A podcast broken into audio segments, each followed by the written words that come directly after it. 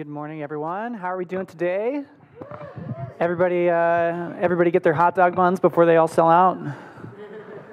We ran into that trouble uh, trying to find some hot dog and burger buns for our growth group, and we literally went to three places. And you know where we found them? Quick Star. Uh, well, again, just good morning. Uh, if, if this is your first time joining us, welcome. Uh, I am Jake. I'm the worship gathering director here. I'm normally up here, but I have a solid team that uh, we've been just working together. And so I'm just so blessed by uh, Sam's leadership, Michelle, Anna, just as we've been getting them uh, just more in uh, leadership role here.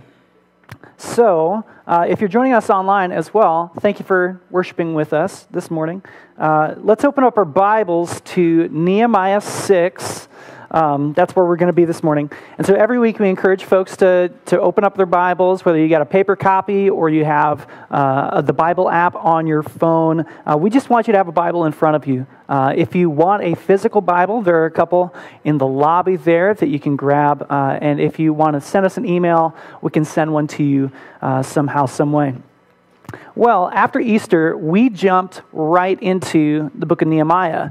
And at the same time, we also jumped into a capital campaign to raise funds uh, for a down payment on this building.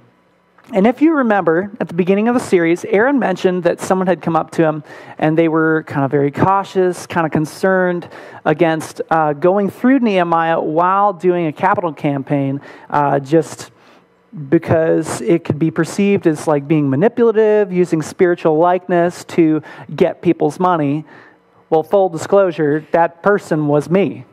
Um, and so, as Aaron and I had had our meeting, uh, I shared with him uh, that I'd heard of churches doing the very same thing and had fallen into uh, a rut of sorts, basically trying to build their own little empires, uh, not reaching non Christians in the area and not taking opportunities to serve the community, but rather building up their brand um, and serving themselves. So, to me, it seemed like we could potentially fall into that same trap.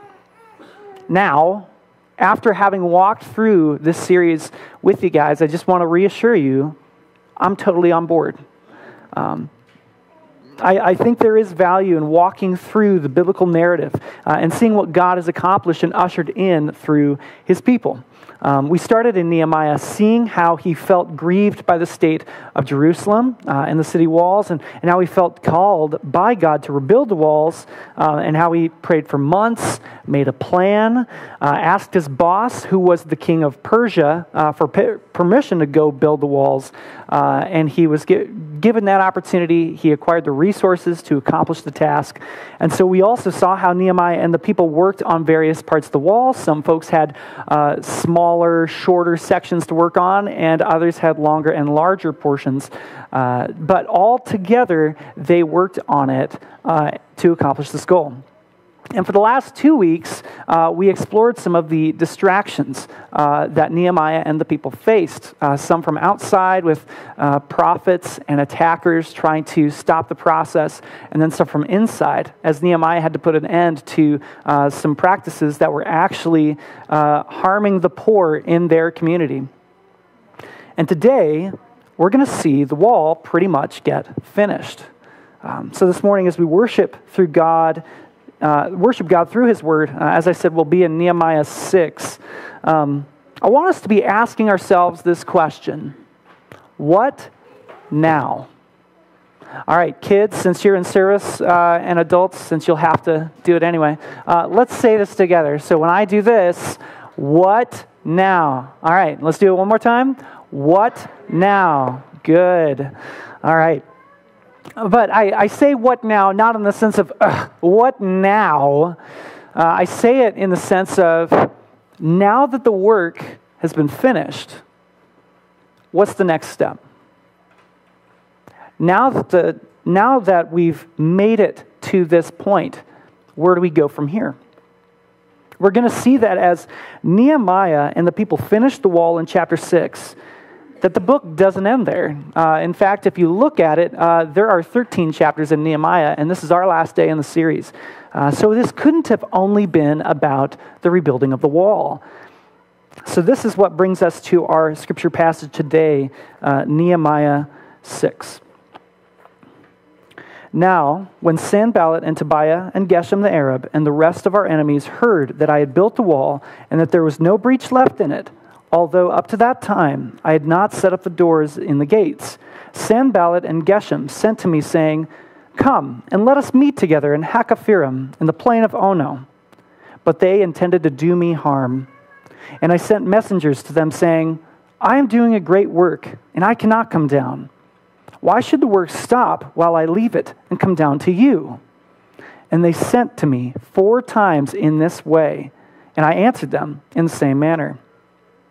In the same way, Sanballat, for the fifth time, sent his servant to me with an open letter in his hand. In it was written, It is reported among the nations, and Geshem also says it, that you and the Jews intend to rebel. That is why you're rebuilding the wall. And according to these reports, you wish to become their king. And you have also set up prophets to proclaim concerning you in Jerusalem, there is a king in Judah. And now the king will hear of these reports. So now come, and let us take counsel together. Then I sent to him, saying, No such things as you say have been done, for you are inventing them out of your own mind. For they all wanted to frighten us, thinking, Their hands will drop from the work, and it will not be done.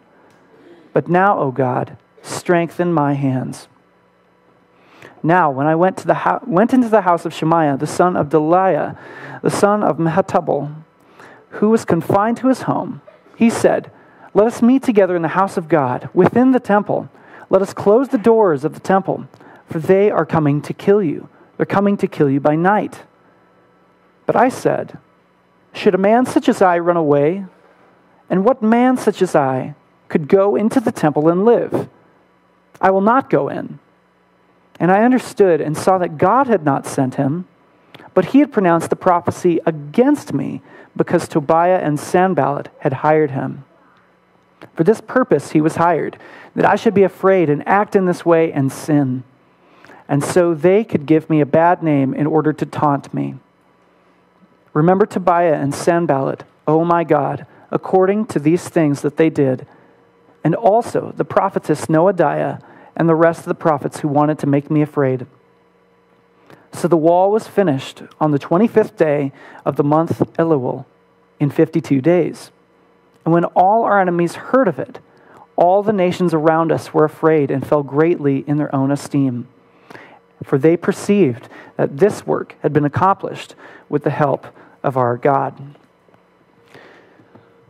So while Nehemiah and the people are putting the finishing touches on the city wall, uh, basically uh, installing the doors in the gates would have been that last step. Sanballat, Tobiah, and Geshem are at it again. Uh, we first meet them at the end of chapter 2 as they're mocking Nehemiah and the people for starting the rebuilding process of the wall. And in chapter 4, we see them organize enemies of the Jews to attack and eventually uh, kill them to put a stop to that progress. In their previous attempts, uh, they failed to stop God's work through God's people. So, this is their last ditch effort. Uh, their first, final plan to ruin everything is by deception. It says that Sanballat and Geshem uh, had sent a message to Nehemiah asking him uh, to meet uh, at Hakkephirim in the plain of Ono. Um, so this, this could have been seen as an attempt to make amends. Uh, Nehemiah could have gotten the letter and be like, I didn't expect to get a note from these guys. I bet they're trying to apologize for, for what they've done. You know, we can be friends. You know, let bygones be bygones.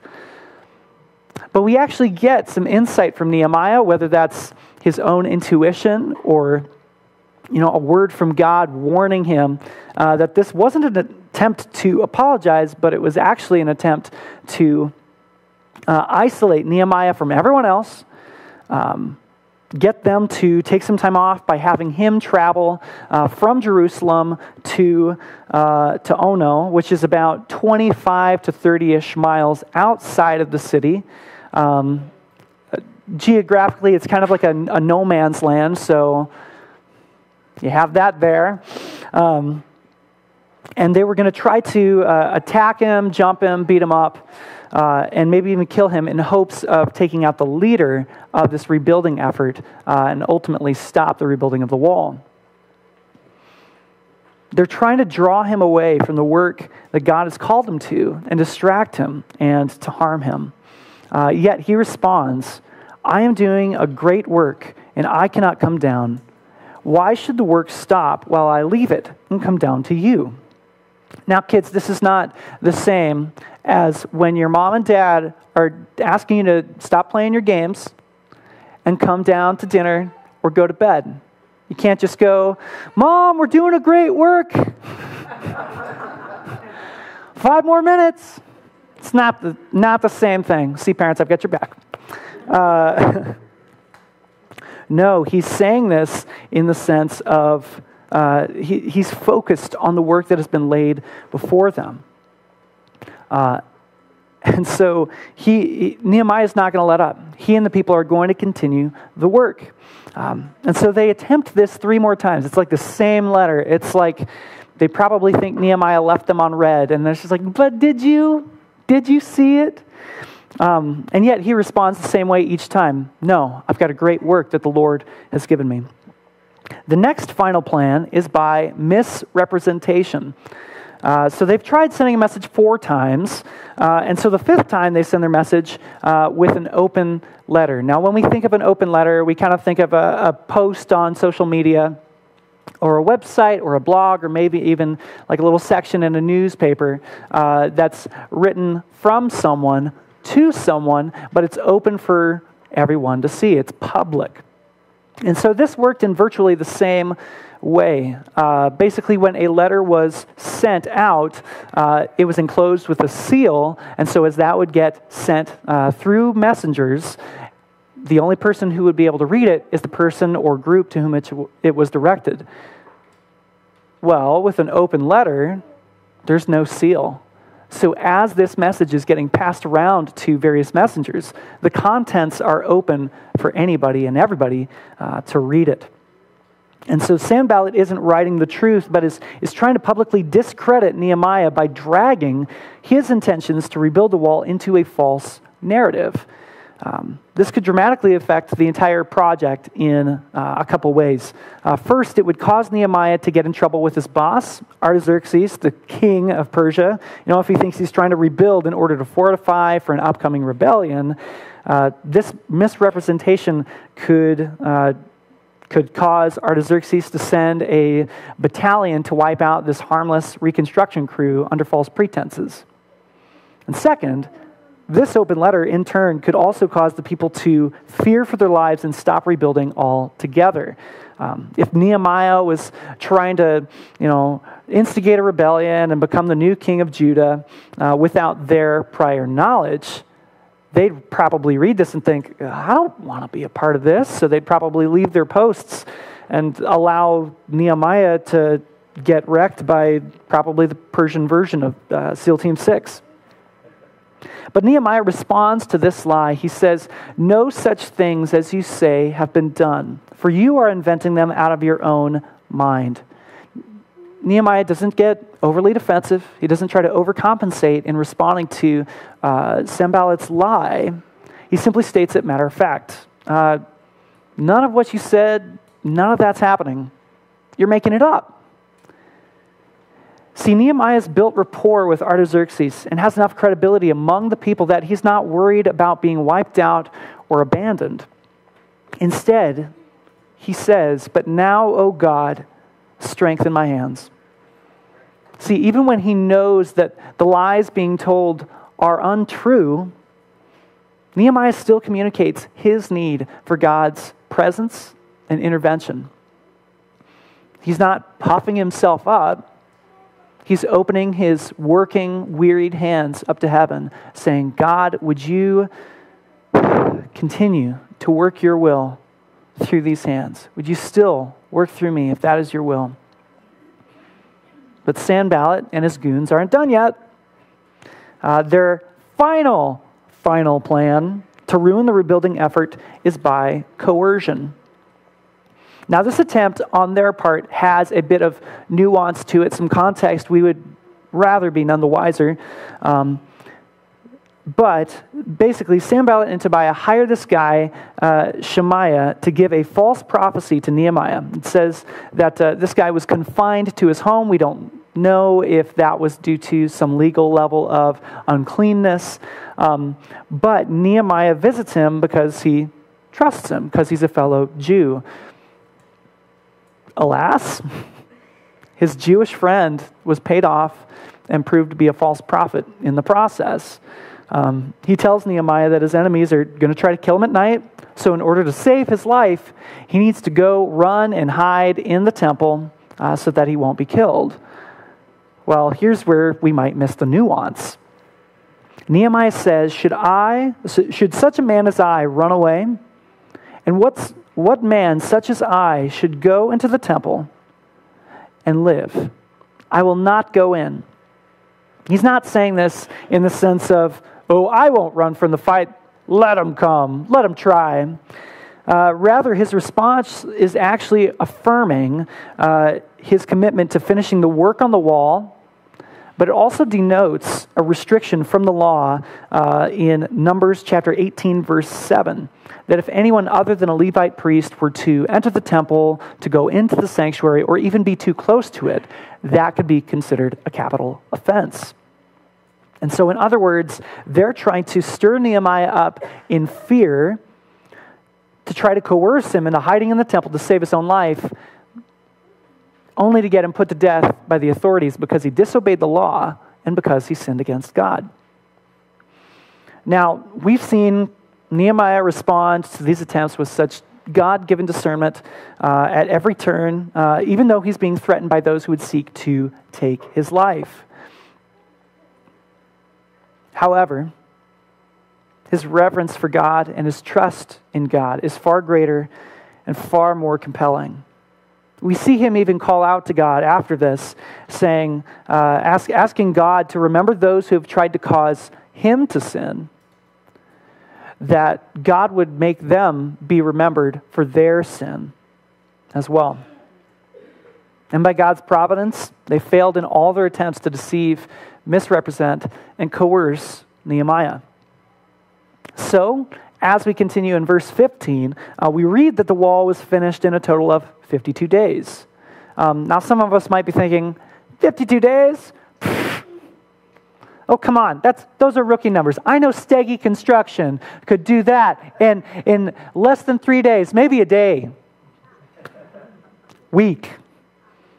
Well, to give you an idea of how big of an undertaking rebuilding the wall around the site of Jerusalem proper was, the approximate length of the wall was about two and a half miles long, about 40 feet in height, with the average thickness being about eight feet.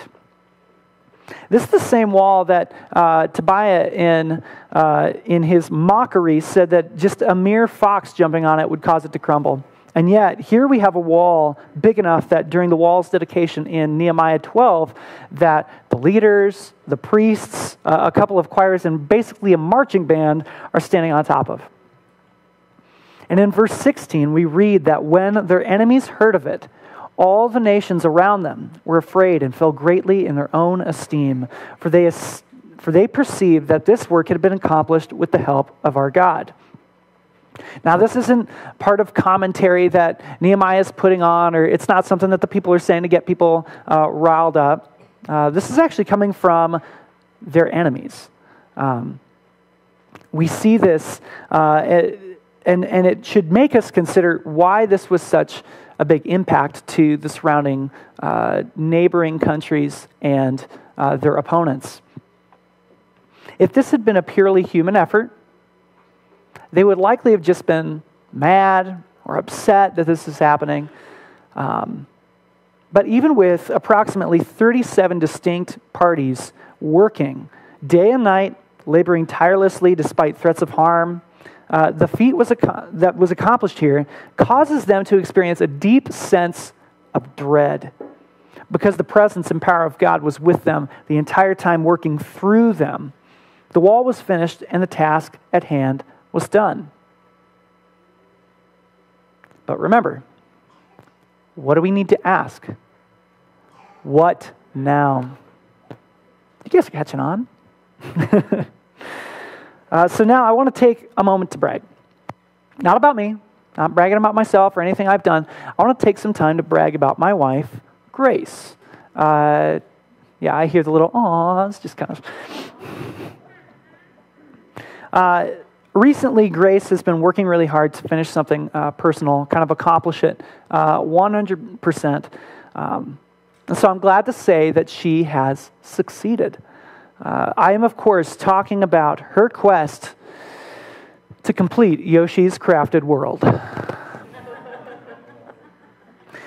this will be the first video game ever that she has completed 100%. She's, she's been playing it on and off since Christmas. Uh, and, and a couple weeks ago, she, she got all the little flowers, all the little red coins, and, and whatnot to uh, bring her like completion to the full. And so after she beat all those sections, uh, she finally went to the final boss, and she beat him on her first try. So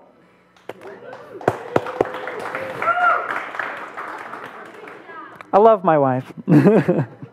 uh, so she beat like one of the cutest games of all time.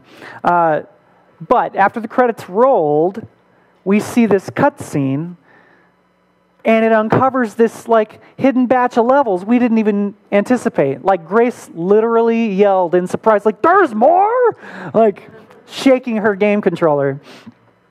Uh, and yeah, there's there's more. Uh, you'll notice if we read on in chapter 6, uh, you'll be like, hey, Jake, we're not done yet. Uh, there's, we're not even done with chapter 6. Well, the rest of chapter 6 tells us about how Tobiah still held some strong influence among the nobles um, in Judah due to a couple of familial relationships. Uh, these nobles go on to speak well of Tobiah uh, in Nehemiah's presence, and Tobiah continues to threaten him in his letters. So even after the wall has been finished, yeah, there's still more to come. Now, I'm not going to start a whole new sermon going through the rest of Nehemiah, uh, but I do want us to uh, look at a summary of basically what happens next. So, in chapters 7 through 12, we see a census of sorts that uh, it's an organization of the exiled peoples and, and folks with unknown descent. Uh, we see Ezra read the law to God's people, some of them hearing it for the first time in their homeland. And as the people are beginning to understand it, revival breaks out in joyful celebrations. The people are being renewed um, in, in confessing their sin and the sins of their forefathers. And they affirm and commit themselves to God's covenant and requirements. They dedicate the wall, they offer sacrifices to God, and they praise God for what He's done. But remember what we need to ask? What now? Yep. Chapter 13 is technically the last historical event we have in the Old Testament. And as you look at that, you might be like, uh, but Jake, we got about 23 books left in the, in the OT. Uh, well, the next book after Nehemiah is Esther. You know, Esther, the stepmother of King Artaxerxes I. Uh, in the last book of the Old Testament, Malachi, he is actually ministering during the time of Nehemiah. So at the beginning of Nehemiah 13, he's been there for about 12 years, helping them uh, kind of reestablish their government and helping the people uh, as they seek to honor uh, God's covenant. And so he, he travels back to Persia for a little you know, business trip of sorts to meet with the king, Artaxerxes. And so when he comes back, he finds that every one of their commitments they'd made, they've compromised. Uh, the temple has been neglected, and Tobiah even had a room basically emptied out for him to stay in. And so he's defiling the temple since he's not a Levite priest. The people were ignoring the commandment to honor the Sabbath, uh, basically doing business as usual on a day where they're supposed to rest from their work. And then the people were intermarrying with non Jewish folks from surrounding nations, causing them to adopt false moral and religious beliefs and practices, also causing some confusion uh, among the language of their children because as they're intermarrying with other cultures, um, they're not able to fluently speak Hebrew. Uh, they're kind of speaking in a mixed dialect. And so, the very things that God's people had been exiled for uh, in the past, uh, the things that they'd sworn in their recommitment to never do again, they're doing again. So, Nehemiah gets mad. He throws Tobiah out of the temple. He shuts out the merchants trying to make a buck on the Sabbath. And he curses out those who have entered into compromising marriages. You know, when we asked, well, what now? We, we didn't anticipate this was going to happen. Um, but since this is the last technical historical book in the Old Testament, shouldn't we have seen this coming? This has basically been the whole story of God's people throughout the Old Testament. God rescues his people from their plight, they worship him uh, and thank him for what he's done. They eventually forget what he's done and dive headfirst into disobedience, sin, and idolatry. And so God exiles them for their rebellion and repeat the process. Just keeps happening. And the case here is that even though uh, they were back worshiping in their promised land, uh, they were still spiritually exiles. Perhaps they thought they'd made it. We built the wall, no big deal. God wouldn't mind if, you know, we do this or that here and there. Or perhaps they thought that this whole thing was about the rebuilding of the wall when the wall was just a piece of it. The whole reason was for the renewal of God's covenant people um, and that they would uh, change their ways to model his ways. What they needed wasn't a newly built temple, which is what happens in the prior book of Ezra, nor did they need new city walls. Rather, they needed new hearts that could truly respond to God's love and grace with genuine devotion. So the ending of Nehemiah finishes kind of anticlimactically, with God's people having failed to honor the covenant, and with Nehemiah asking God to remember him for at least the good that he's done. So, what now? Well, about 400 years of God's silence pass. Then God the Son, Jesus Christ, the second person in the Trinity, is born into human history, a poor, helpless, fragile baby boy. Jesus lives a perfectly obedient, um, and, and totally righteous life. He takes on our wretchedness and exchanges us his own righteousness. He dies on the cross in our place for our sin. He's wrapped and buried in a tomb. And on the third day, he is victoriously raised to life again, conquering the power of Satan's sin and death. Not only has our debt of sin been paid in full, but now we've been given a new life that is freed from sin and is risen to live with him. But what now? At the end of the Gospel of Matthew, if you're familiar with it, uh, it ends triumphantly with uh, Jesus telling his disciples to go and make disciples, um, to go and baptize them in the name of the Father, Son, and Holy Spirit, uh, to teach them the things that he taught them, and that he would be with them to the end of the age. But after the resurrection that we read about in the Gospels, there's kind of this little book. Well, it's not a little book, uh, but it's after the Gospel of John called Acts. And so basically, Jesus has been around for 40 days after he's been raised from the dead. And they basically ask, Hey, Jesus, remember when you'd said, you know, you'd bring the kingdom of God and you'd restore the kingdom of Israel? When's that going down? And so Jesus responds only as Jesus can respond. It's none of your business. It's God's business. I'm paraphrasing. Um, but he says, But you will receive power when the Holy Spirit has come upon you, and you will be my witnesses in Jerusalem and in all Judea and Samaria and to the end of the earth. And so, even as on the cross, Jesus says, It is finished, that the work required to accomplish our salvation has been done. He still sends us. He, he's prepared good works for us to do, that we would walk in them, as Paul says in Ephesians, that we would be empowered to do them by the Holy Spirit.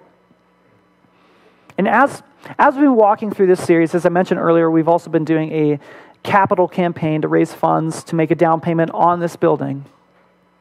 Um, about three years ago, we, we looked at this building and weren't sure if it was uh, the right price or even the right place.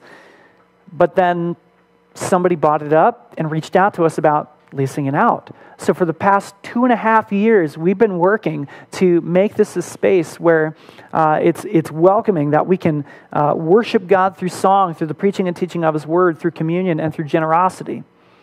Um, has you know uh, we we've worked through finances. Uh, we've we've had to adjust. We've had to cut. We've had to implement uh, certain things to to keep going. And as we've been wise with our finances, uh, as we're coming up on the third year of our three-year lease, um, the Riverwood Partners voted to move to purchase this building. Uh, right now, we're sitting uh, more than halfway towards our goal. Uh, after you know, a few Sundays ago, we announced how much uh, the elders and the leadership team uh, were giving to the project. Um, and so we've, we've been about in this series for just over a month, and throughout, we've been asking you to just prayerfully uh, ask God what He would call you to give willingly, cheerfully, and sacrificially towards this effort. But I want to remind you guys that this is not about the building. Yes, the funds we're raising are going towards uh, the down payment. But we're not raising the money for the building per se. This isn't called the building campaign, it's called the Building Lives campaign. So please turn your attention to the screens uh, as we hear from our friend Clay, a Wartburg student uh, who's been worshiping with us this past year.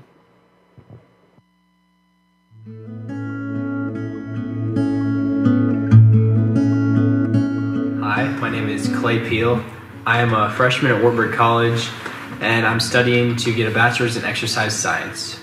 I'm from Madrid, Iowa, which is a small town of about 2,500 in central Iowa. A little about how I came to know Christ. I grew up in a Christian family. My mom was a very strong Christian, but I, I didn't know it at the time. But up until I was about 10 years old, my father was not a believer and that led to some marital issues between my mom and dad. And eventually uh, they got divorced when i was around 10 years old. Following that divorce my father was able to reconcile and come to christ which he is now a stronger believer.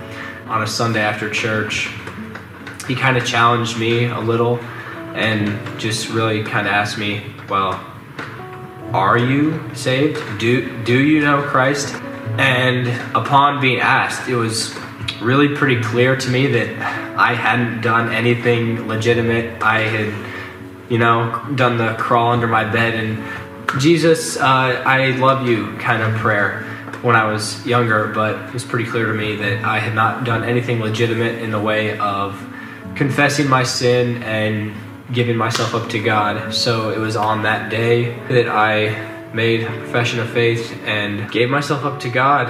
And that has almost been nine years from almost nine years from today, actually. God really has been uh, at work in my life this year.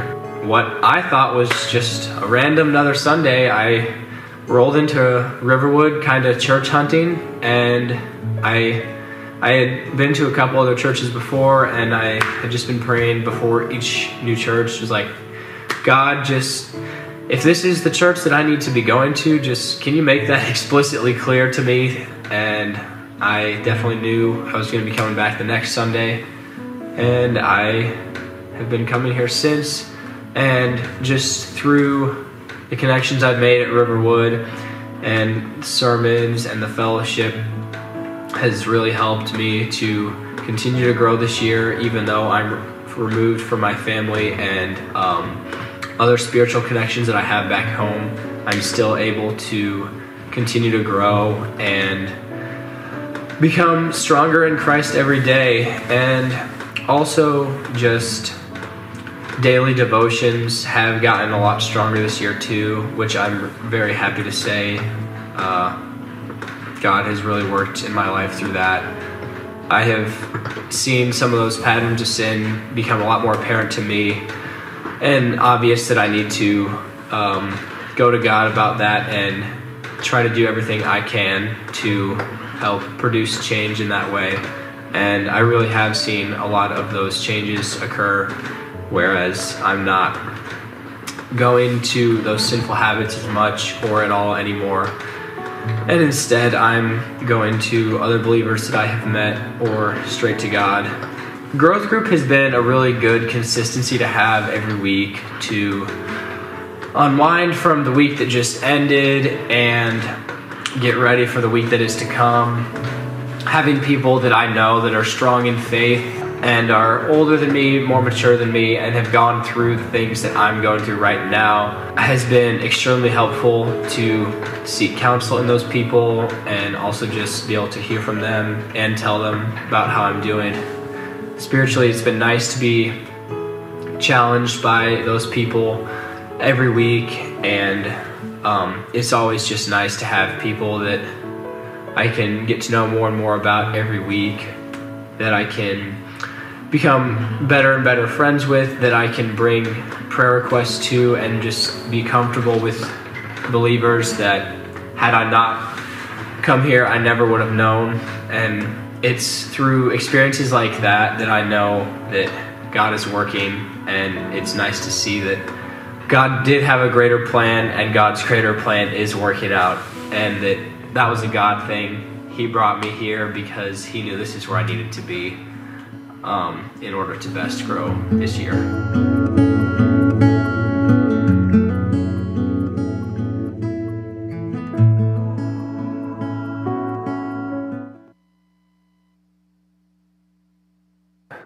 Isn't that once we've succeeded in raising the funds, that uh, we, we've somehow made it? Um, you know, our hope is that in being able to make this down payment, that we could alleviate uh, other expenses, um, that we can continue to do what God is calling us to do as a ministry, as co laborers in Christ. We can continue to support the Rays in Minneapolis. We can continue to support our overseas missionaries. We can continue to serve at the monthly food pantry. We can continue and even expand our use of this building, um, not only to be a resource for the community, uh, not only as a platform for the good news of what God has done to be shared, but more so as a launch pad for those of us who trust in Jesus to go into our homes, our jobs, our workplaces, our schools, our community, to invite the spiritually disconnected to find and follow Jesus, um, to love and live as He has called us to. I'm going to ask the worship team to come on up. Um, we're going to move into a time of worshiping God through communion. Um, and before we take communion together, um, I want us to take a moment to remember these things. This is the gospel that we were dead in our sins against God and each other. That Jesus lived blameless and sinless, that he died as a sacrifice for our sin, and that he rose to life again in glory. And if you're a Christian, whether you're a part of the Riverwood family or uh, you haven't been for, for a time or you're just visiting us, uh, if you follow Jesus, we would invite you uh, to partake in communion with us. We ask that you would participate with us, partaking in the bread, Jesus' body that was nailed to the cross in our place for our sin, and the juice, his blood that was shed, poured out for our redemption, that we would be cleaned up by him, that we would be washed pure and white as snow. And if you're not a Jesus follower yet, or you can't quite call yourself that yet, I just want to let you know that we're so glad that you are worshiping with us this morning, uh, that you're here today. Um, we, we love you. And we would just ask if you're not at that point yet, um, don't feel uh, a pressure. Don't, don't take the elements um, because of what they mean. But if you are perhaps feeling that God is drawing you, uh, if you've got questions, I would rather encourage you to uh, go speak with Aaron or one of the elders uh, about it as we as we pray for you, as we care about you. We want to see you come into a deeper relationship with Jesus. This is all that it's ever been about. It's all been about Jesus. It's all about sharing his good news of what he's done with people. Let us do this together.